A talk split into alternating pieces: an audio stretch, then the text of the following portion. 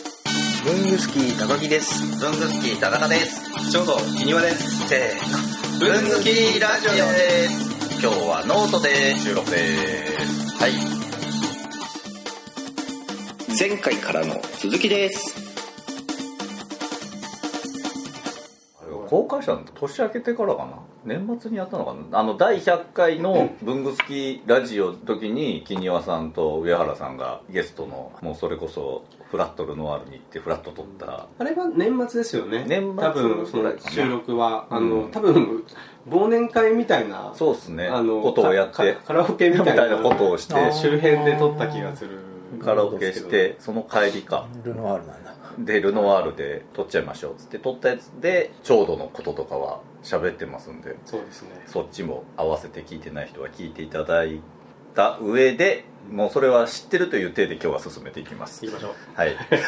それからじゃあでだからもう1年半年近く半年以上ですねねだからちょうど2000あれは17年はどんな本作ったみたいな話だったんでうん今年じゃあそれからもう半に年経って2018まあ言ってもねっていう半年しか経ってないんだからそんなに作ってないよねって思ってたら意外とですかそうですね、まあ、文房具屋さん大賞から大体年は始まるんですけど、それを入れると6そうだ冊手帳も作ってたもんねなんとか手帳とか ね6冊あそあうそれ入れると7冊ああ、できてます月ね1ぐらいの大ペー体スで約月1ぐらいのペースです ね2月に文房具屋さん大賞が出て実は地味に4月にあの簡単一般常識時事問題みたいなそういう本、んはいはいはいあの参考書っぽい本なんですけど、実は改訂して作り、うんで、まあ、ロイヒト本うんうん箇条書き手帳術っていう本と、はいはいはいゼブラの完全ガイドブック、はいはい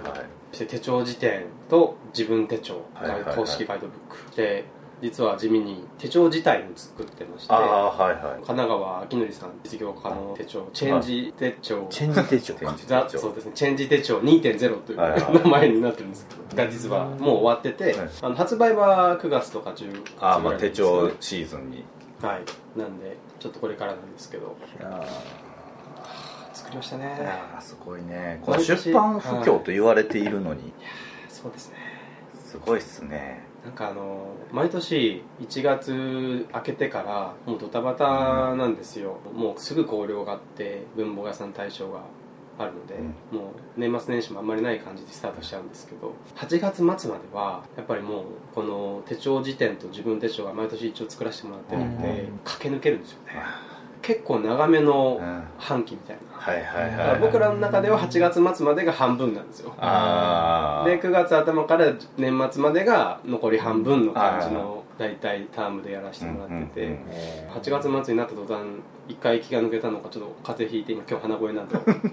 体調崩してダメだなとちゃんとせなと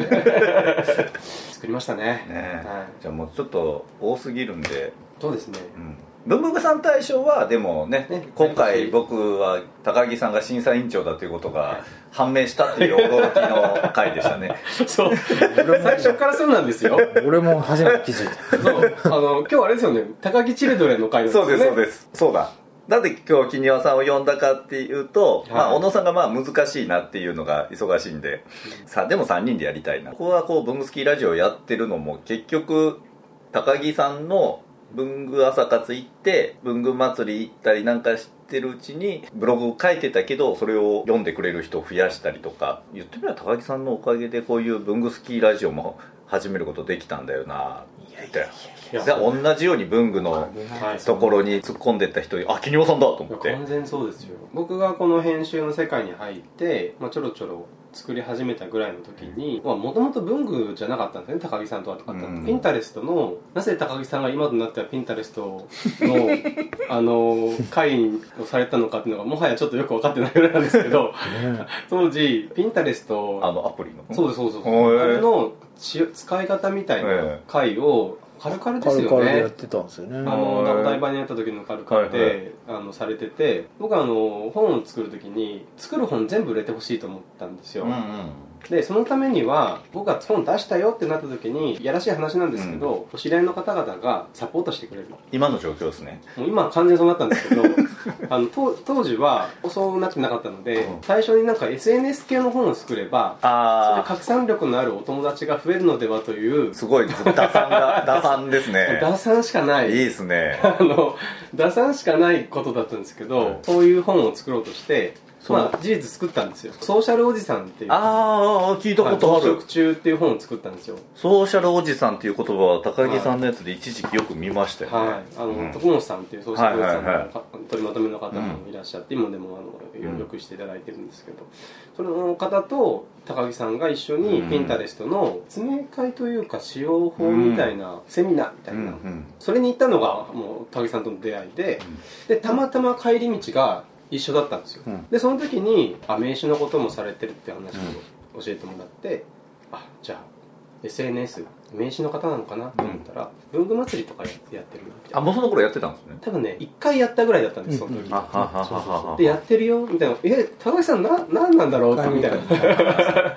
当時ツバメ屋の人ですよねそうツバメあでもあそうかでもツバメ屋って文房具屋さんだから、うんそういうこともするんだなと思ってで第2回の文房文具祭りに行かしてもらったんですよ、うんうんで2回目のその文具祭りに行ってあなんかすごいマニアックな人いっぱいいると思って、うんうんでこれをそのままなんか本にするイメージで何か比較できないかなっていうので作ったのが文房具屋さん大賞ですよ、うんうんうんうんあそこってメーカーの人も来てるし、一般の人も来てるし、うんうっんていうところもあってであの小売店の方も結構そういう場所っていらっしゃってて当時も、うんって考えるとあなんかこのつながりっていいなっていうところもあって、それで文房具さん大賞も今年で6年終わって、うん来年で7年目うんですからね、そうなんですよねだから文房具さん大賞やっていく中でやっぱりいろんなつながり、うん面白い方々に出会わせていただいて本当にそれからですもんねうん文房具の本がちょっとずつ増えていき今となってはあのね頃もすごい文具とか出てましたねねてかあの頃の方が出てました出ねてましたよねもういっぱい向くあったもんねねかっこいいムックがいっぱいあってありましたよねまあ、ある意味文具ブームがねまあ、うんあのゆるくこう続いてる感そうっじすで、ねが割と売れてるよねっていう、うんでその後一回収束するんですけど、うんおかげさまで高木さんの文具祭り始めて皆さんのサポートがあるんで、地味に文房具屋さん大賞が、まあ、売れ続けるとい うかね決して切れ派手ななくあそこで切れなくてよかったね決して派手な売り上げではないですけうどん、やっぱり小売店さん、うんやうんっぱり審査員にやっていただいてうるハンズさんはじそうでめす、よねいろんな小売店さんたちが、出た後に自分たちの、コーナー作ってる、うんはい、売り場を作ってもらってるっていうんそうでうすよねこともかなり大きくて、本じゃないところにも置いてたりするわけですもんね文房具売り場に、ねそうですね置かれたりしますもんね文具屋さんたちあの、さっきも言ったみたいに僕出す、作った本全部売れてほしいんで、なるべくそういうことを絡めるんですけど、まあ、それもやっぱり一番大きかったですよね、うん置いてもらえるとやっぱり出版社さん側もやめづらいうんの ちょっとね言っちゃったこかなっていう、れは使っていい いいんじゃないですか、まあまあでもあそこでね編集長はこうね一い年やねこらえてくれたかやっぱら男気でそこは続けていただいてるんで、大きかったですそうっしょ奏者さん奏者さん本当お世話になってます僕多分ねそれきっかけでビズスパとか話来たんですよスパとかうんうんうんあそうですか、文房具屋さん大賞ほら去年はあれだけど一昨年はで出ていただいたんですよね、なんかあれの流れでなんかうんはい結構僕あの知り合いの方をうんどんどん本に出ていただくという引っ張かそれがなんか変な形でデビューになっていくみたいなところが微妙にあるみたい、まあ、やっぱりあの業界の方々僕もそうですけど他の類書の本とか必ず見てて、うんでいつもアイコン面白そうなというかあの本が良くなるためのとか作ってるものが良くなるためのコンテンツ探してるので結構そこはお互い引っ張り合ったりっていうのはありますよねだから2017はけキニワさんからそう声かかったけど2018はまあ一切自分手帳も使わずだった し結構出てもらいましたよね田中さん2017は2017は来年2019はまた出してもらおうってこう勝手にで見たいじゃんアピールしとこうやりましょうかといろい ろいろいろねいろいろいろいろひょっこり出ていこうひょっこ りひょっこりいきます今頃ひょっこりって毎回同じ人が出てもねあれだからでも1年ごとぐらいがいいかもあでもありがたいですよね文房さん大賞も本当にかなりいろんな方に関わってもらうことになるので確かにねそう登場人物すごいいっぱいいるもんめねちゃめちゃいますね 出てないとはいえ一応文具スキーラジオもねあーブルースのページで取り上げてもらって、ワールドワイドありがたいことにしてくしかないあの何も知らない人が見たらなぜこんなに持ち上げられてるんだっていう 考え方ですからねいやいやあ ただの自主ラジオだぞっていうまあやってる人少ないからね大事な情報ですよ大事なんですありがたいことにこの間も荒川さんとも言ってたんですけどホジラジのホジラジ文具好きラジオ渋谷の奥さんとこう並ぶ三大ラジ三大ラジオってやったけどいや渋谷の奥さん本当にラジオ 俺ら自主ラジオやのに肩並べるってなつって電波乗ってないしそうあのちょっとおこがましいよねみたいな全く申し訳ないよねみたいな差をつけて乗せないっていうあれっつってでこっち、ええこっち本物やんなみたいなまああんまりその聞く側からしたら別にだって陸上環境サイト乗ってれば同じだもんね同じですか らね使ってる機材とかあそりゃそうだなそりゃここはねあこれですよいやいいんですよいいんですよいいんですよそれは全然聞いてる方は分かんないわかんないかわな僕はわかんなかったわかんないかな全然分かんないありがたいことにそうもうだからもう文具はこんだけ今年間文具の本ばっかりだってさ年間12冊ぐらい作るんですけど本当に8割ぐらい文房具になってきてるんですごいっすねねあねの文具ライターとかとちょっとまた違うわけじゃないですか別に文具にめちゃめちゃ詳しいっていうわけでもないねいないっすよね多分そういうよくわかんないですよあねの業業界誌の編集マンぐらいじゃないですかそういうああそう線ですそ,、ねこまで偏らせるのってなんか東洋経済みた いなそういう なんかそりゃそうそうまあそうでも経済系でもやりたいこととかはがいそういうふうに今なってる感じなんですかまあ、ものづくりが好きなんでしてる人とかも周りのストーリーとかももの自体も好きなんで、まあ、それにまつわるっていうところでいうともう全くブレてないというか、 KQBIC こちらじ毎週木曜7時半に配信文房具の世界で活躍している方のルーツをクリエイター集団 KQBIC が深く落る番組です代表よろしくお願いしますはい代表の山本修行の山本です、え KQBIC のカメラジよろしくお願いしますお願いしますお願いしますいやいやいやあれカメさんじゃないな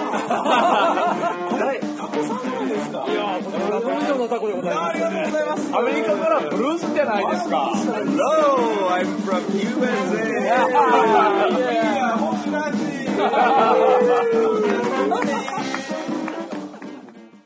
だけどまあちょっと次手帳はい、系のそうですね手帳系の話もしときますかね、今年は手帳系を、まあ、3冊今作ってまして、まあ、本物の手帳も作りましたけど、本としては3冊で、まあ、まず最初にこの「ロイヒトティルム1917」で始める箇条書き手帳術を、うんロイヒト・トゥルーム1917なんて何ですかこれあのドイツの高級ノートなんですよああはいはハードカバーで、うんうんで、まあ、ソフトカバーも実はあるんですけど、めちゃめちゃ紙質良くて、一番の特徴はノートなのにページ数が振ってある、いうんうんうんノンブルノートノンブノルーノトール付きトちのょっどとっかで聞いたことある後ほど後ほど それそれ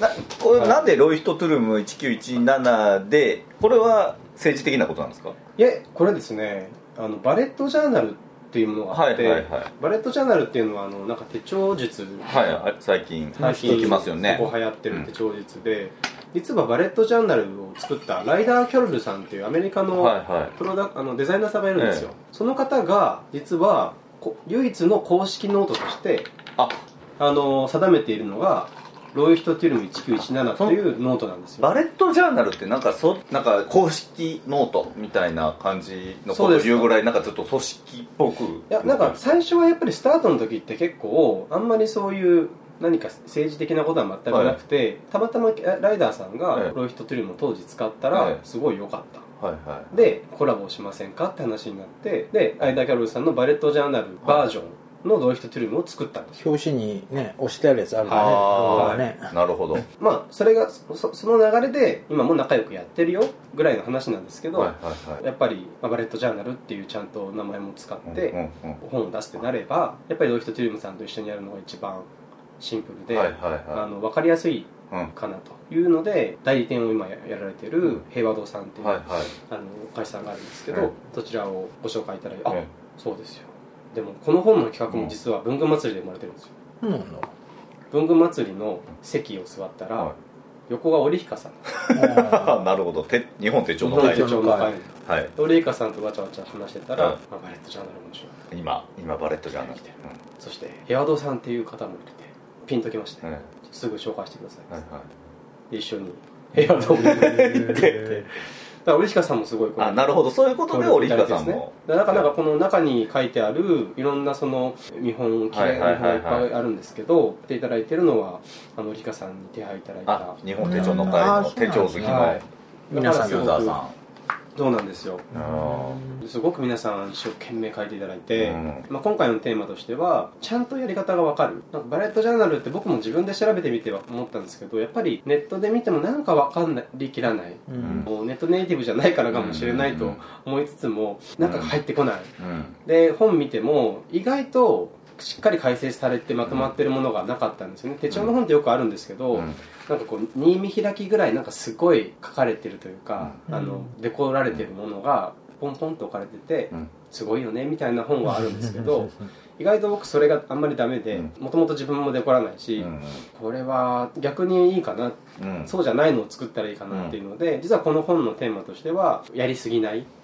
シンプルにやり方が基本的にちゃんと手取り足取り分かるっていうところにやらせてもらってなんで手帳の会の方々もそういうかうん方面であんまりそのめちゃめちゃ過敏にならないうんシンプルで分かる、まあ、それに合わせて本当に一生懸命書いていただいて、うんこれこれがいいのは実際ほら本読んでやろうと思っても、うんなんかどっから手つけていいかわかんなういことが多いんだけど、うんこれはではやってみましょうってまず1日目っつってねそうですね今日はここえこれやろうっつってで2日目っつってちょっとずつねやるやることをこうこれやればいいよっていうのを教えてくれるんですよバレットジャーナルっていうのがそもそもは、まあ、基本はただのノートに自分で手帳を作るみたいなことそうですね日付とかを入れたり、うんあのマンスリーの日付を入れたり、まあ、あとはこう毎日、うん1日、まあ、つく使い続けていくんですけど、大体こうタスクが生まれてきてでもそれを全部終えられないで次の日に行はいはいくみたいなことも結構多いと思うんですよね、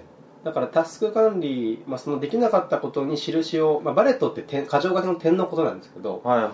いはいその点に印をつけて、うんうん次の日に書き写すうん終わったものは罰で終わったようにするとか、そういうなんかこう、まあ、結構トゥーデュー管理術に近いような内容なんですけど、うんそれが、まあ、手取り足取り実況中継みたいにしたかったんですようんうんうん1日目しかもそのじゃあ本格的に使い始めるその1日はじゃあ朝起きたところからやろ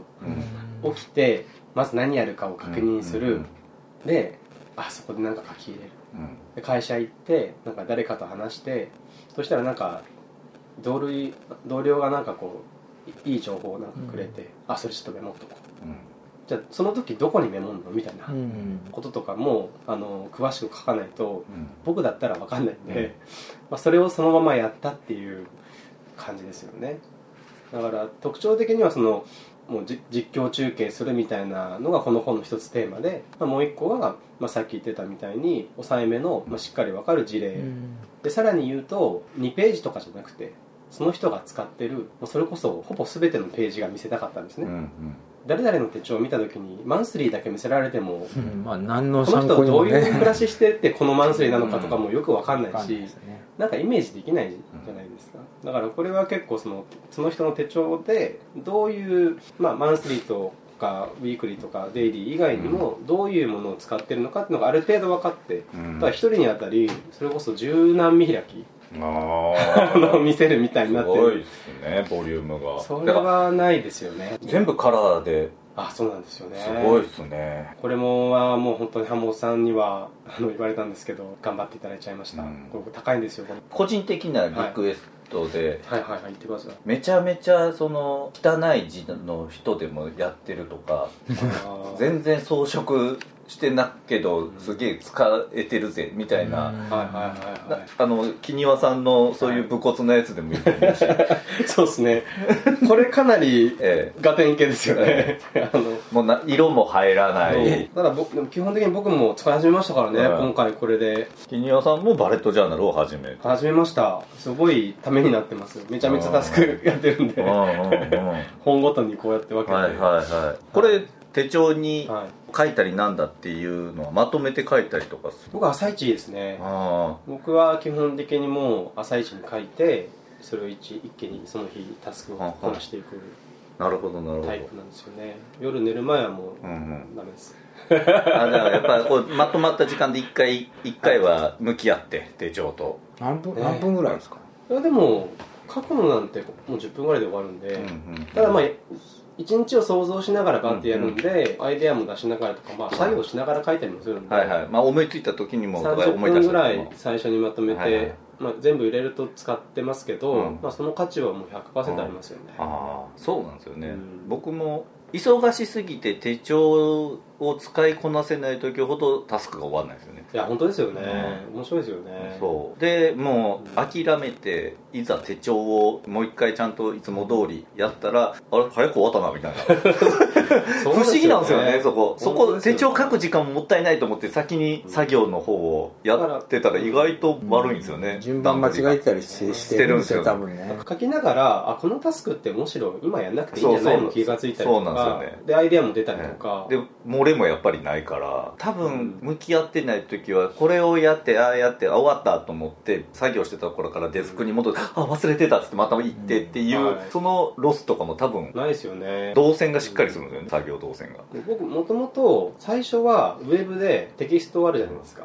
あれにバーって打ち込んでたんですようんタスクをうんそれってコッペも簡単あだあはいし言ったらバレットジャーナルみたいなことをもうやってたんですよあやはいはいはってたんですけどウェブでそれ書き込むとなんかね続かないんですよい 意外とやっぱ手書きでやるからうんなんか書いてる間に思いついたりみたいはないはいはいこともたくさん起きるし副次的な単にタスク管理っていうことを超えた出会いみたいなこととじゃかあ手帳自体久しぶりに持った感じですかいやもう基本的に手帳は使ってなかったですからあ自分で手帳の本作ってますけど、ええあの基本的に手帳を使わなくてもともとノート派だったんですあよはいはいはいはいノートに僕あの、まあ、今もたまに使ってるんですけどスタドロジーさんのはいはいはい365日あはいノはいートは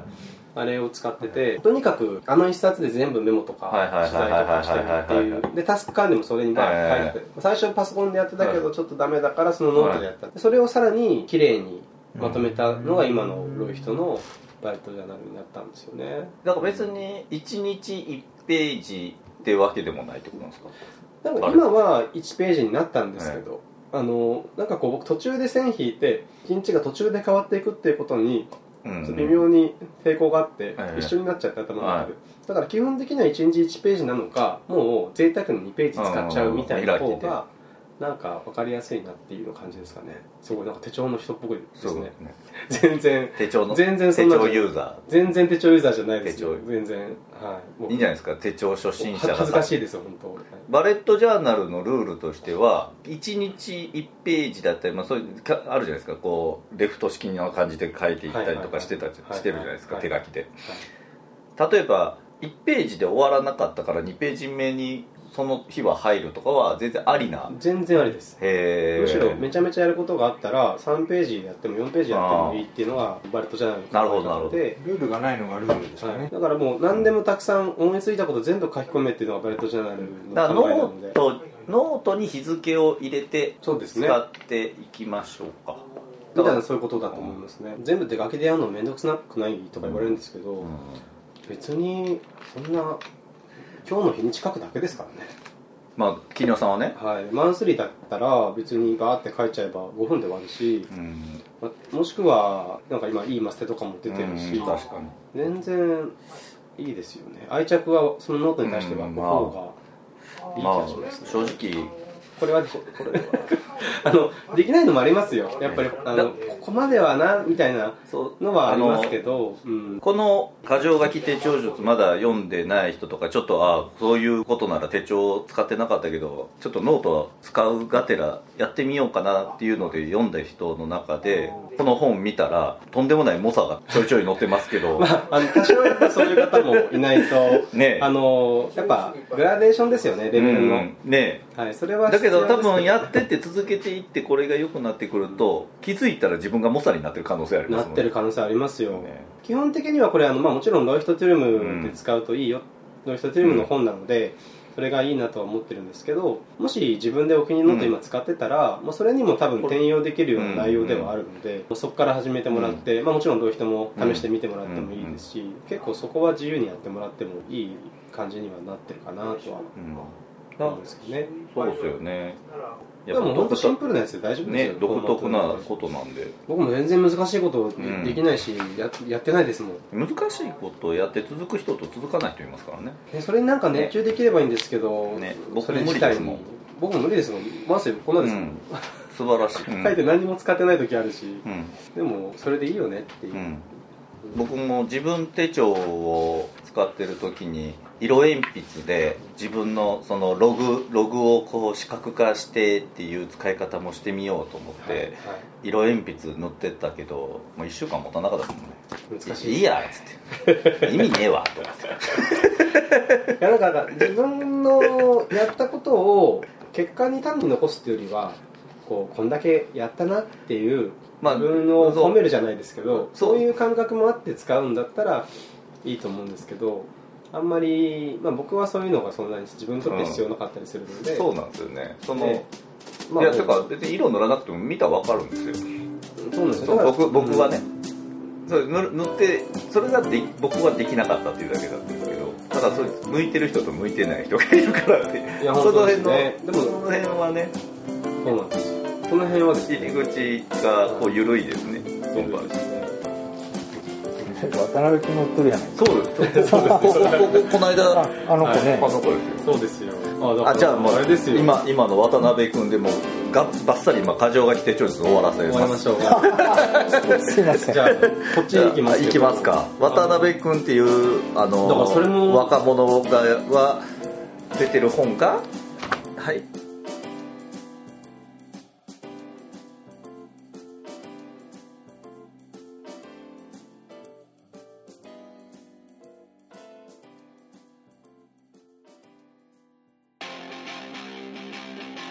いやー文具好きラジオもお便りとか欲しいですよね欲しいですねもう反応欲しいですねというわけでどのようにすればできますかえーまず文具好きの会員の方はログインした後にコメント欄に記入ください TwitterFacebook などの SNS でもお待ちしておりますメールは bungusuktiradio gmail.com 文具スキーレイディオ gmail.com までお送りくださいあとラジオにハガキ書きたい時ってどうすればいいんでしたっけあそれはですね工作士のご自宅まであああの東京都あ大田ちょちょ区ちょちょダメだダメだダメだダメだでは皆さんお便りお待ちしてますこんな感じ